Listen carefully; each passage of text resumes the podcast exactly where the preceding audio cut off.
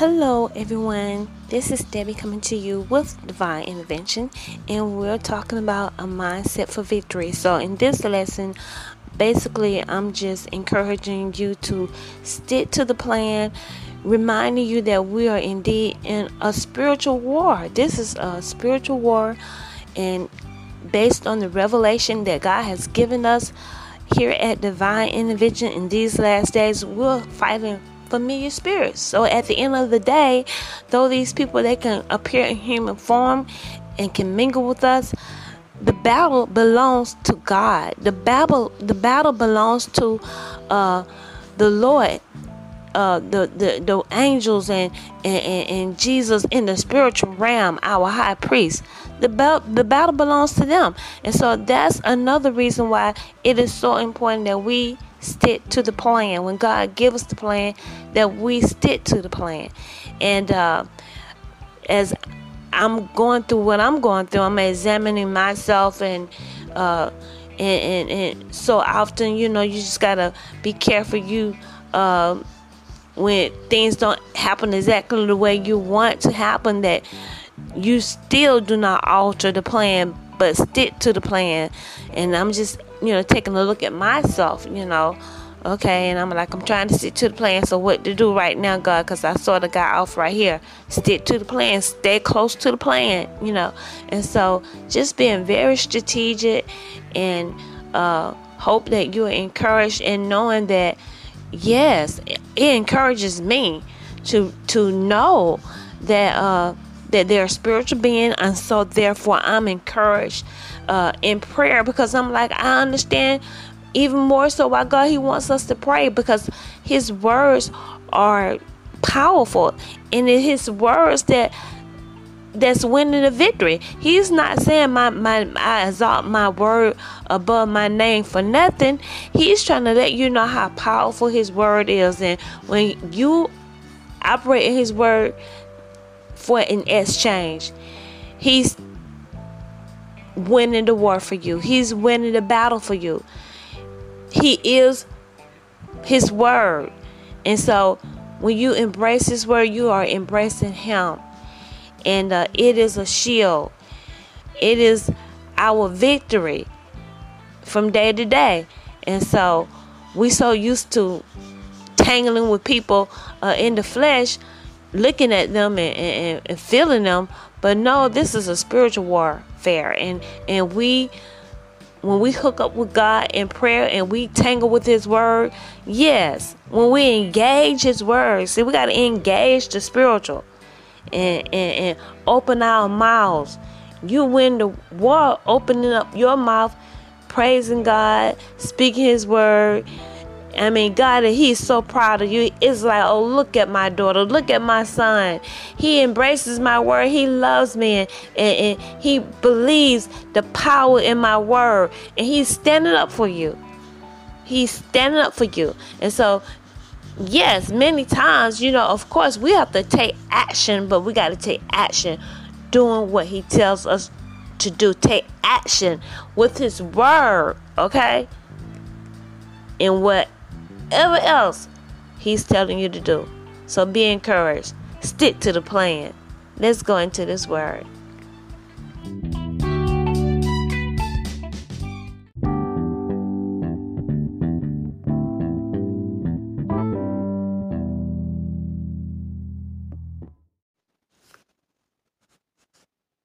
Hello, everyone. This is Debbie coming to you with Divine Intervention. And today we're going to continue to talk about a mindset for victory. And we're talking about the battle with Joshua uh, defeating Jericho. And so we're going to talk about this. And, uh, and, and basically, I want you to get the main objective, you know, as we cultivate, grow our mindset for victory it needs to be grown up in the soil of God's word, your mind, okay? And when you get your plans, when you get the plan for your life, you want to continue to grow the plans surrounding the soil of God's word, his way of doing things. So often people they get the plan and they mix it with what their mama want them to do, what uh, their boss suggests for them to do. Um, and they mix the plan up. And if you mix God's plan up, you're not going to get the victory that He intended for you to have. But you got to make sure it's, it's mixed up in the soil of His Word, okay? And so you got to understand and know God's way of doing things. You got to learn a reverence and a respect towards God. You got to respect Him. You got to respect the fact that He knows what He's doing. You're dealing with God. I mean, He's the sovereign God above all other gods. It says He's our parent. He's better than our earthly parents. And so we trust them. We know when they love us, well, He has a greater love for us even you know greater than our parents. And so we got to trust him. And so you got to grow your spirit strong in the lord. And so when you get your plans you don't mess it up. We don't want to be like saul. He messed up. Coming back to, to samuel talking about i did the, the word of the lord. I did what he told me to do. And he didn't. He was just religious. But see he started messing with that stuff and he was unauthorized, see? And so when you're unauthorized, you sort of lose it in your head because those spirits, those entities, they help you to see the way they see, you know. And see, they, they see through the law of sin. They see through pride, arrogance, and rebellion. That's how they see. And so he came back to uh, Samuel saying, I've done the will of the Lord. Praise the Lord. And see, that's uh, that's the way a lot of church people are because they're in church and they're burning that those candles and incense and they're unauthorized. They got the wrong spirit behind them, and so we don't want to be like Saul. He started off doing good, but then he got off track. He got off target, and he went uh and he he did a sacrifice he didn't wait on samuel he messed up then and he just continued to mess up and it got to the degree uh, I believe a familiar spirit came to his house. You see the results. The results follow because he got so bad that spirit came in and took over. Right? And then at the end of his life, he was going to witches. And so these people are set as an example for us today. Nothing has changed in the Word of God. Are you listening to me? God is the same God as He was yesterday, He is today in this Bible, it is good news. Man, they're doing the same thing. They're making the same mistakes. They're operating in sin. It's just packaged up differently. That's it. But history repeats itself. And so we need to learn how they lived, the mistakes they made, and not make the same not make the same mistakes, right? And so we can learn from them. And so we don't want to be like them, but we want to stay on target and cultivate a mindset to do the book, to operate by this Bible. This the Bible is this the big the bigger plan. And then he'll narrow it down and talk to you personally about your assignment. And so we got to get a respect for God so we can carry out his plan. That's the objective. Are you listening to me? This word is so good. I'm having a good time talking to you about it and I'm edifying myself. I'm encouraging myself. I'm growing myself, talking to you, glory to God. And so this word is so good. And so often people, you know, they see the anointing of God on your life and they want to be you. They want to, uh, they want some results like what you have. But see, they don't know what you've been through. And so my life, you you've seen a sample of my life on, on this public demonstration. And so when I think about when I came out on the scene, it was a rough situation. I'm telling you, the devils, they were targeting my parents. By the time I came out on the scene, they didn't mean to have me. They said I was a mistake, but I but I was on time. I wasn't a mistake. I was on time and I have a major assignment, glory to God. And so uh, it has been challenging as far as I'm concerned since I, I've come out the womb. And I came out the womb just having this connection with God, right?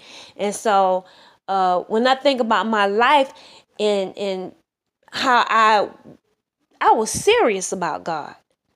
You know, when I came out on the scene, I remember four and five, I was praying to God. I had a relationship. I just had this connection. And I believe it came as a result of my mom because my mom, she did pray, right? And I remember us praying together, being on our knees praying. But other than that, I just I don't I can't remember her talking to me. You know what I'm saying?